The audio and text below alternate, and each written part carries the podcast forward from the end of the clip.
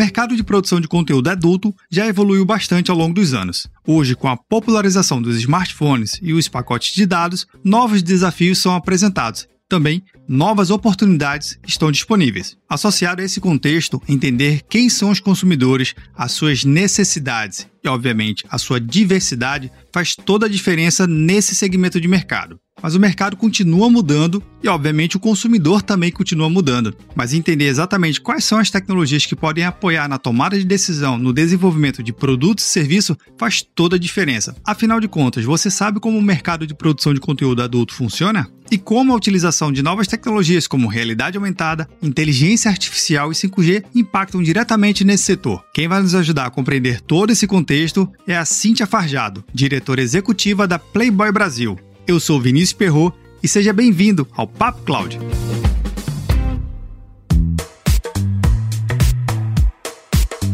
Enquanto você ouve o nosso episódio, que tal deixar um comentário e uma avaliação no seu agregador preferido? Assim, podemos saber se você tem gostado de cada programa e podemos melhorar mais e mais.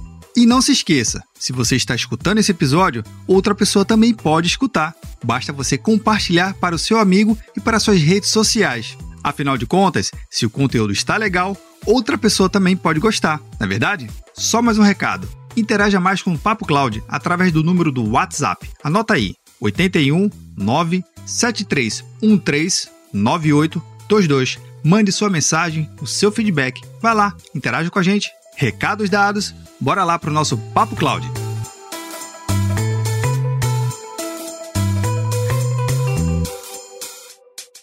Nesse episódio, eu conto com a presença da Cinthia Fajardo. Cinthia, seja muito bem-vindo ao Papo Cloud. Muito obrigada, Vinícius. Muito prazer estar aqui com você e com os ouvintes do Papo Cloud. Cinthia, eu tenho certeza que o ouvinte vai gostar muito desse episódio. Afinal de contas, talvez não é um mercado que a grande maioria do público esteja acostumado na criação e produção de produtos e serviços. Mas antes de a gente chegar no nosso principal tema do nosso bate-papo aqui, eu queria que você pudesse apresentar para quem está nos vendo ou nos ouvindo. Eu sou a Cinthia, como o Vinícius aí já falou. Eu sou carioca, sou casada, eu tenho 2 filhos jovens adultos e uma enteada pequenininha de 6 anos. Eu sou economista, formada pela UERJ, pela Universidade do Estado do Rio de Janeiro, e depois eu fiz uma pós-graduação em marketing na PUC aqui do Rio e acabei direcionando minha carreira mais para o marketing. Eu trabalho no Grupo Globo já há cerca de 15 anos e há 10 anos eu entrei no Grupo Playboy do Brasil. Eu entrei inicialmente como gerente de marketing e produtos digitais e no início do ano passado, eu assumi a direção geral da empresa. Olha aí que desafio enorme, hein? Sim, muito. Poxa, que legal, Cinthia, legal a sua jornada. Eu queria até que você pudesse apresentar um pouquinho o que é esse mercado que você tanto representa a marca Sexy Hot, mas também a Playboy e o conglomerado de marcas, né, que você acaba representando agora aqui no Brasil. Então, deixa eu te dar primeiro um contexto, né? Tá bom. A Playboy do Brasil, ela é uma distribuidora que distribui os principais canais de TV por assinatura de conteúdo adulto no Brasil, que são Sexy Hot, que é o nosso canal carro-chefe, Playboy TV, Vênus e Sextreme. Então, essas são as 4 marcas que a gente distribui aqui no Brasil. E o Sexy Hot, ele é o nosso carro-chefe porque é o canal 100%, quase 100% brasileiro. Os outros canais são canais internacionais e, por ser o canal quase 100% brasileiro, a gente produz, né, compra o conteúdo aqui, escolhe o conteúdo, faz toda essa curadoria para montar a grade de programação do canal e também toda a curadoria do que a gente coloca no nosso site, que é o site sexyhot.com.br. Além disso, a gente também tem filmes avulsos nas plataformas das operadoras, né? Aquela plataforma sob demanda. Então, por exemplo, na Claro tem o Now, na Oi tem o Oi Play, e assim vai por algumas operadoras que têm essa plataforma de vídeo sob demanda, e a gente também tem lá uma biblioteca vasta de conteúdos que as pessoas podem comprar um filme avulso caso elas não queiram assinar o canal, né? Não queiram ter esse compromisso da assinatura, da recorrência, quiserem ver muito eventualmente, elas alugam, compram não, elas alugam um filme e tem 24 horas para assistir. Então, a gente tem essa distribuição ampla. Legal. Então, só para fazer uma analogia aqui, para quem está nos acompanhando, então, a Sexy Hot seria a Netflix para o conteúdo adulto? Seria mais ou menos isso? Opa, sim, sim. O Sexy Hot é o maior canal de conteúdo adulto do país, né? Eu acho que é uma das principais marcas mesmo. Agora... A principal. Vou falar uma das principais. A principal. Pois bem, mas está bem posicionada no mercado, não tenho dúvidas. Mas em relação a essa dificuldade de produção de conteúdo, já que é um segmento bem específico de mercado, onde tem o seu público-alvo, né? Eu queria que depois você falasse quem é o seu principal consumidor desse produto, mas na produção de conteúdo em si, qual é a principal dificuldade que você tem vivenciado, um pouco em particular devido à pandemia, mas num contexto mais geral mesmo do segmento? Bem, vamos separar então as duas coisas, né? Assim, a pandemia realmente ela trouxe aí alguns desafios, não só para a gente, acho que para todo mundo que produz conteúdo, né? Num primeiro momento, a gente, no ano passado, precisou suspender as gravações, até entender tudo o que estava acontecendo, até... começar a chegar às orientações da Organização Mundial de Saúde, como é que iam se dar, até as empresas criarem seus protocolos, né, de cuidados e prevenção dos sets de gravação. Então, a gente ficou com um período suspenso e depois a gente, quando retomou as gravações, a gente já retomou primeiro com uma quantidade menor de filmes do que a gente tinha planejado gravar e segundo, se cercando de todos os cuidados, né, que a OMS exigia, todos os protocolos, exigindo o PCR de todo mundo que ia estar presente no set, na véspera, reduzindo a quantidade de pessoas que iriam gravar, procurando fazer filmes com menos personagens, então a gente não gravou nenhuma orgia, por exemplo, né, que pressupõe que vão ter vários atores em cenas, então a gente procurou fazer filmes com um elenco mais reduzido, a gente deu preferência para elencos, por exemplo, casais que já moravam juntos, tudo isso para minimizar o risco. A gente que acompanhava a gravação começou a não ir, né, passou a fazer à distância, então a gente teve que se cercar desses cuidados que a pandemia, né, exigiu. Fora isso, os desafios de uma forma geral são vários, Vinícius. A gente agora no Sexy Hot, a gente está aí com um novo posicionamento e a gente está muito em busca de ampliar o nosso leque, de trazer a diversidade para o conteúdo do canal, trazer novos rostos, apresentar também a diversidade em vários aspectos, né? Desde das etnias, da diversidade de corpos. Então, acaba sendo um desafio da gente buscar atores e atrizes que fujam do clichê, do estereótipo do que as pessoas têm no imaginário de um ator e uma atriz pornô. A mulher gostosona, siliconada, né? O homem também avantajado. Então, a gente está procurando ir além desses clichês, que esses clichês já existem. A gente vai ter filmes assim no catálogo, mas a gente está querendo trazer outros conteúdos que pareçam mais reais, que mostrem um sexo mais natural, e menos ensaiado, menos performático. Então, isso acaba sendo um desafio muito grande, a gente encontrar essas pessoas e buscar fazer cenas justamente que as pessoas se identifiquem mais, né? O público final se identifique mais justamente por ser algo mais natural, como a gente faria, como a gente faz, sabe? Porque a gente identificou que isso é um desejo dos consumidores, né? A gente faz muita pesquisa e identifica que as pessoas estão cada vez mais buscando um sexo mais parecido com o real. Fugindo um pouquinho da fantasia que compõe, obviamente, essa parte que faz parte a fantasia, compõe a gente, né, no contexto como geral, mas trazendo um realismo, algo natural, seria assim. Sim, isso, perfeito. Como você falou, a fantasia vai continuar existindo, sim, também tem espaço no nosso catálogo, mas é acrescentar, não é excluir esses conteúdos que já existem, mas sim trazer novos para compor esse portfólio e deixar um catálogo mais amplo para atender a todos os gostos, né? Ô, Cinthia, você comentou a respeito de pesquisa, né, que eu acho que é super interessante e para o seu segmento deve ser uma mina de ouro, né, saber exatamente o que o seu consumidor está desejando ou está almejando a querer novos conteúdos e formatos. Você consegue ver mais ou menos o que mudou no seu consumidor nos últimos anos desse produto, desse serviço? Sim, a gente faz muita pesquisa, tem umas pesquisas muito interessantes e se a gente olhar também, assim, Vinícius, na linha do tempo, né, o consumo de pornografia, ele vem mudando. Então, se eu der muitos passos lá atrás e for imaginar lá, sei lá, na era de ouro, assim, que a gente chama da pornografia, lá na década de 90, quando você tinha grandes produções e tal, de lá para cá, muita coisa mudou. Primeiro porque, assim, a própria tecnologia, ela contribuiu para essas mudanças, né? Porque quando você tem a aceleração da banda larga, do acesso aos smartphones, todo mundo tem acesso na palma da mão, né, a um clique de distância, ela está de um consumo de pornografia se ela quiser, porque a partir do momento que a internet chegou de forma fácil, né, e os celulares também muito rápidos em acessar, você entra num browser, né, rapidamente e escolhe o site que você quer entrar, então passou o acesso a ficar muito mais fácil. E eu acho que, paralelamente a isso, em relação ao conteúdo, o que vem acontecendo é que começou, assim, a proliferar a quantidade de sites que distribuem conteúdo adulto, muitos desses são gratuitos, e aí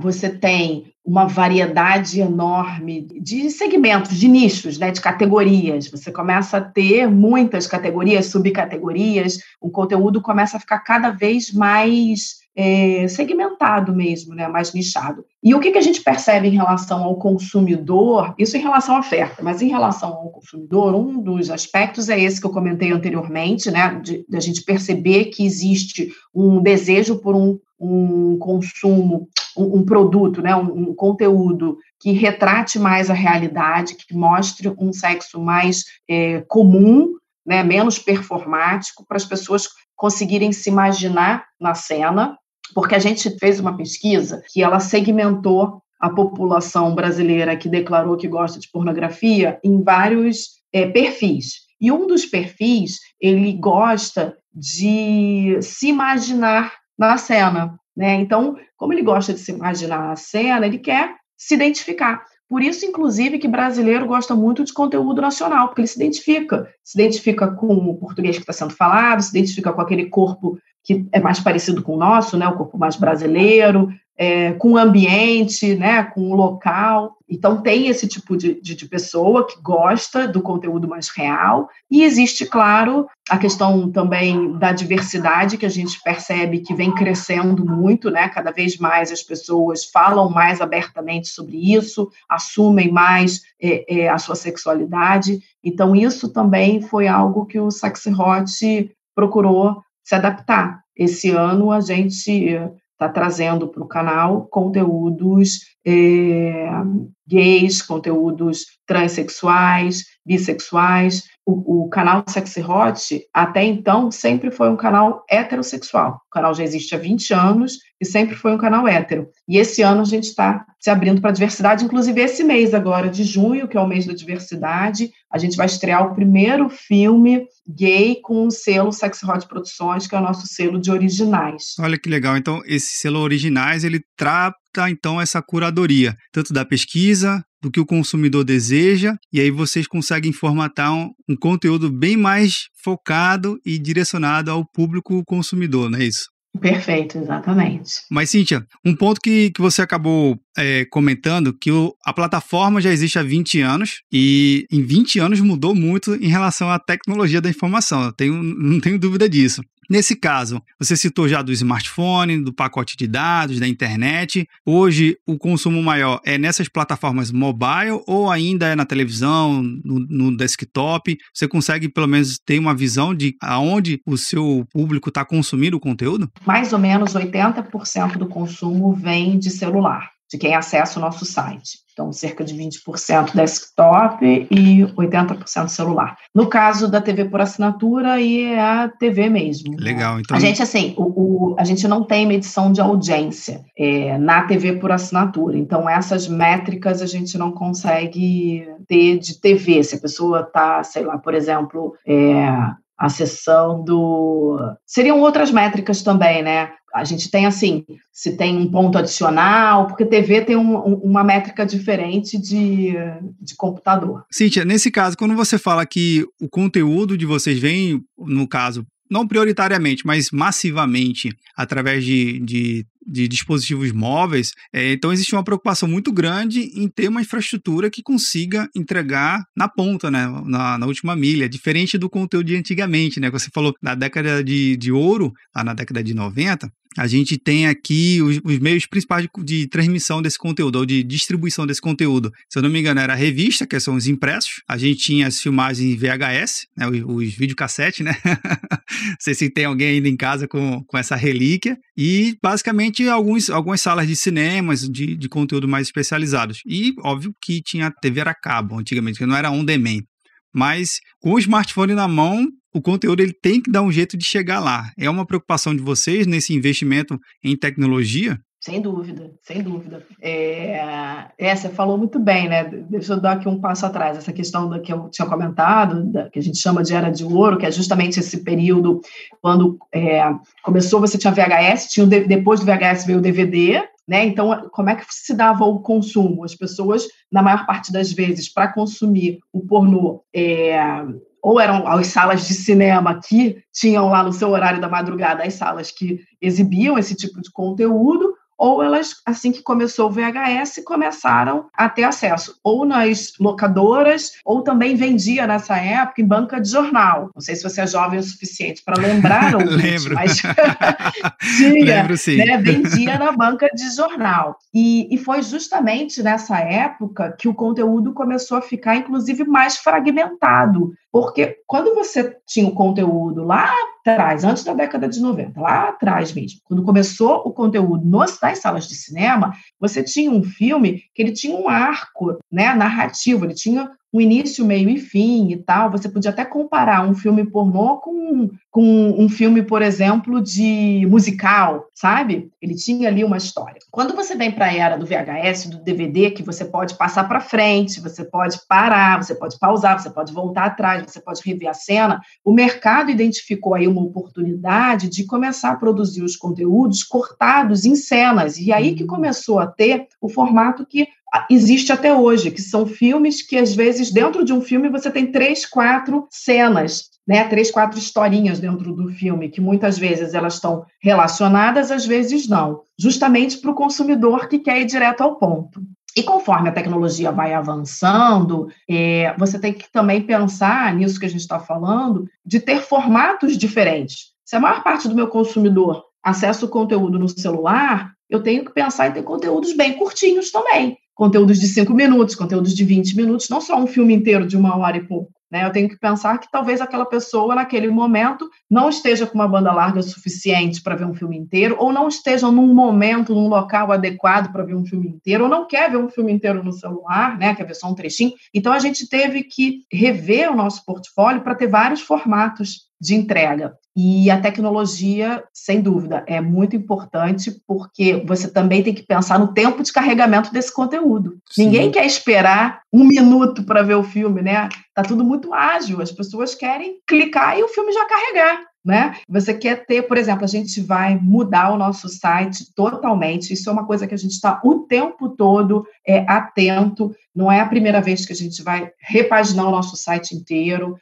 Recentemente a gente fez isso, tem cerca de 1 ano e meio atrás, a gente mudou todo o site, agora a gente vai mudar novamente inteiro, e uma das coisas que a gente, das tecnologias, vamos dizer assim, que a gente vai ter e de funcionalidade nova, é que quando a pessoa for assistir o filme, o filme vai ter umas marcações, umas tags, que você, ao clicar ali, você pode ir direto para uma determinada posição, e direto para um determinado trecho do filme, você vai conseguir identificar isso. Então, a gente usando a tecnologia a nosso favor para dar essa mobilidade, essa velocidade para o consumidor e dar para ele a autonomia dele escolher essa questão do on-demand, dele escolher. Além dele escolher o filme, ele ainda pode, dentro do filme, escolher o trechinho que ele quer ver. Olha que legal. Então, ele melhora a experiência do consumidor. Sim, exatamente. Melhora a experiência do consumidor. Legal. Cinthia, você está falando justamente dessas novas tecnologias, né? E está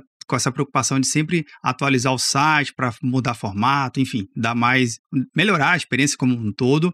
Mas como é que você tem visto e acompanhado essas novas tecnologias que estão surgindo no mercado? A gente tem realidade aumentada, realidade virtual, o 5G, né, que está aí para poder abrir uma porteira enorme de tantas novas possibilidades. Você já está vislumbrando alguma coisa nesse sentido? Sim, sempre, né? Vinícius, o pornô, ele sempre teve essa característica da tecnologia sempre permear, né? E, inclusive, o pornô sempre foi vanguarda no uso das tecnologias e muitas vezes as tecnologias foram criadas por conta do pornô trazer essa demanda, né? O streaming na pornografia já existe muito antes de existir um Netflix, né? A gente já tem o nosso site aí há mais de 10 anos. Então, dizem que o notebook foi criado porque alguém, né?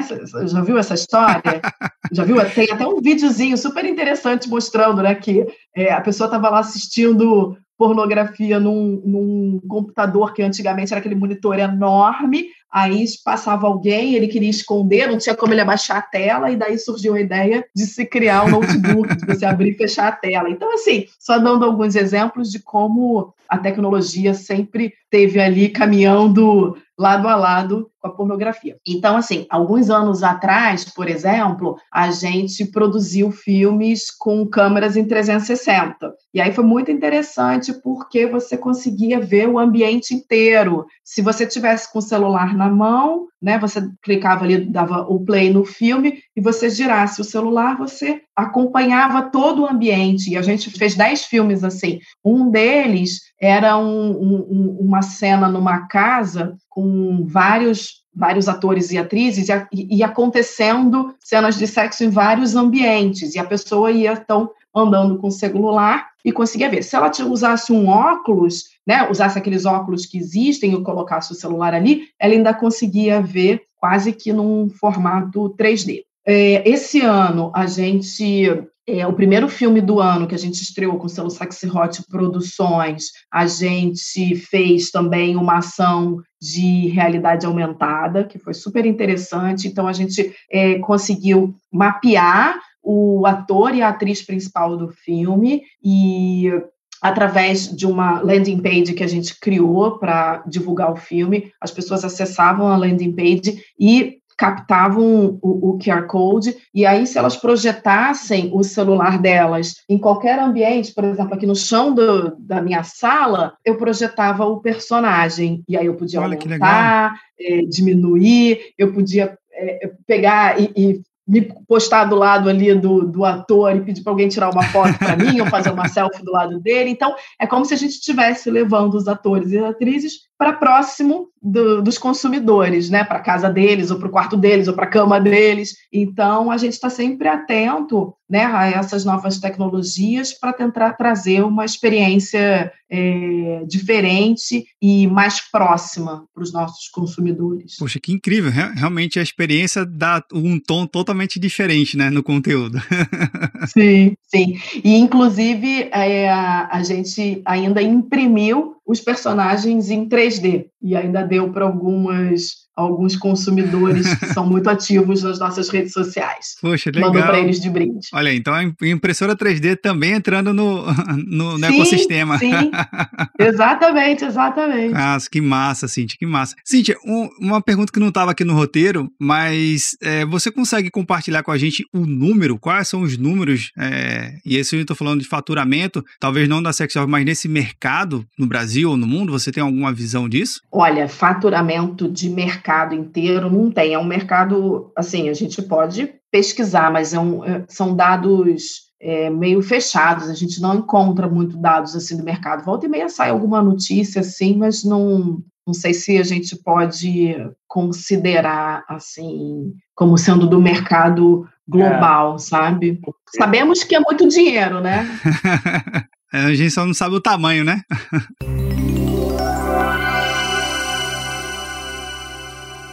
Olha, é super interessante esse mercado. Essa produção realmente não é algo fácil. Eu acho que a mensagem que fica bem clara aqui, Cinthia, que é o foco na experiência e o acompanhamento sempre no que o consumidor quer. Você falou da diversidade, né, de produzir conteúdo para a diversidade, obviamente para atender e adquirir novos públicos na plataforma. Eu acho que fica bem clara a sua mensagem da preocupação de vocês de produzir, primeiro, um conteúdo com seriedade, né, um conteúdo focado no que realmente o consumidor quer como experiência. Você citou tanto 3D como um brinde, né, como uma cortesia, como um mimo, também a realidade aumentada. Sim. Você citou várias tecnologias e a preocupação desde o início, do início ao fim, e contando uma história. Eu queria agradecer muito a sua presença aqui no Papo Cloud, mas antes de finalizar o nosso bate-papo, eu sempre faço uma pergunta aqui para os meus convidados e convidadas, mas buscando a sua visão, o que vem à sua cabeça quando vem esse tema. Então vamos lá. Para a Cinthia Fajardo, o que é computação em nuvem? Para a Cinthia Fajardo,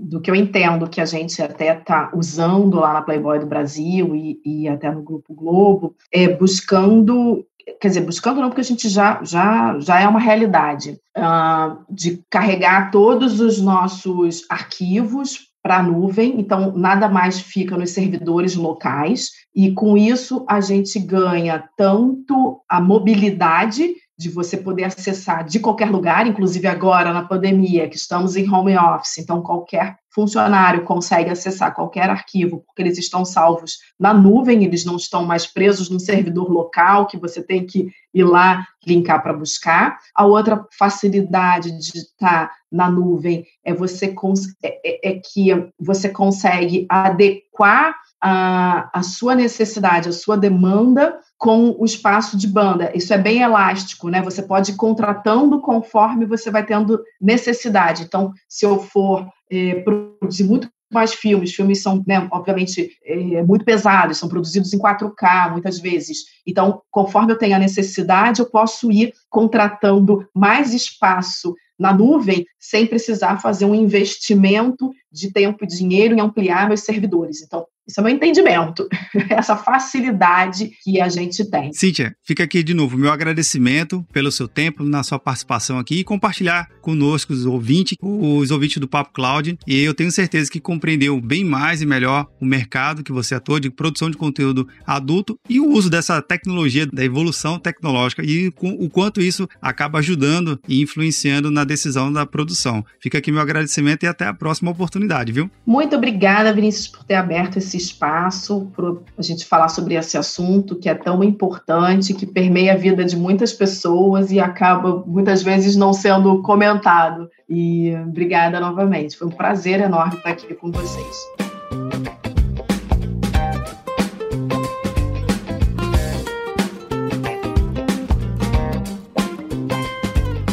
E aí? O que você achou do bate-papo? Já conhecia esse mercado de produção de conteúdo? Sabia das suas complexidades e seus desafios e, obviamente, as suas oportunidades? Comenta lá no nosso grupo do Telegram, bit.ly/papocloudtelegram. Ou, se você preferir, manda aqui um áudio pra gente. Estamos no WhatsApp. Anota aí, 81 97313 9822. Mande sua mensagem aqui pra gente.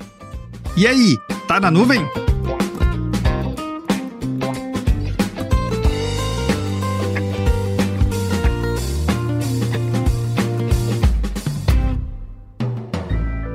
Mais um produto com a edição Senhor A.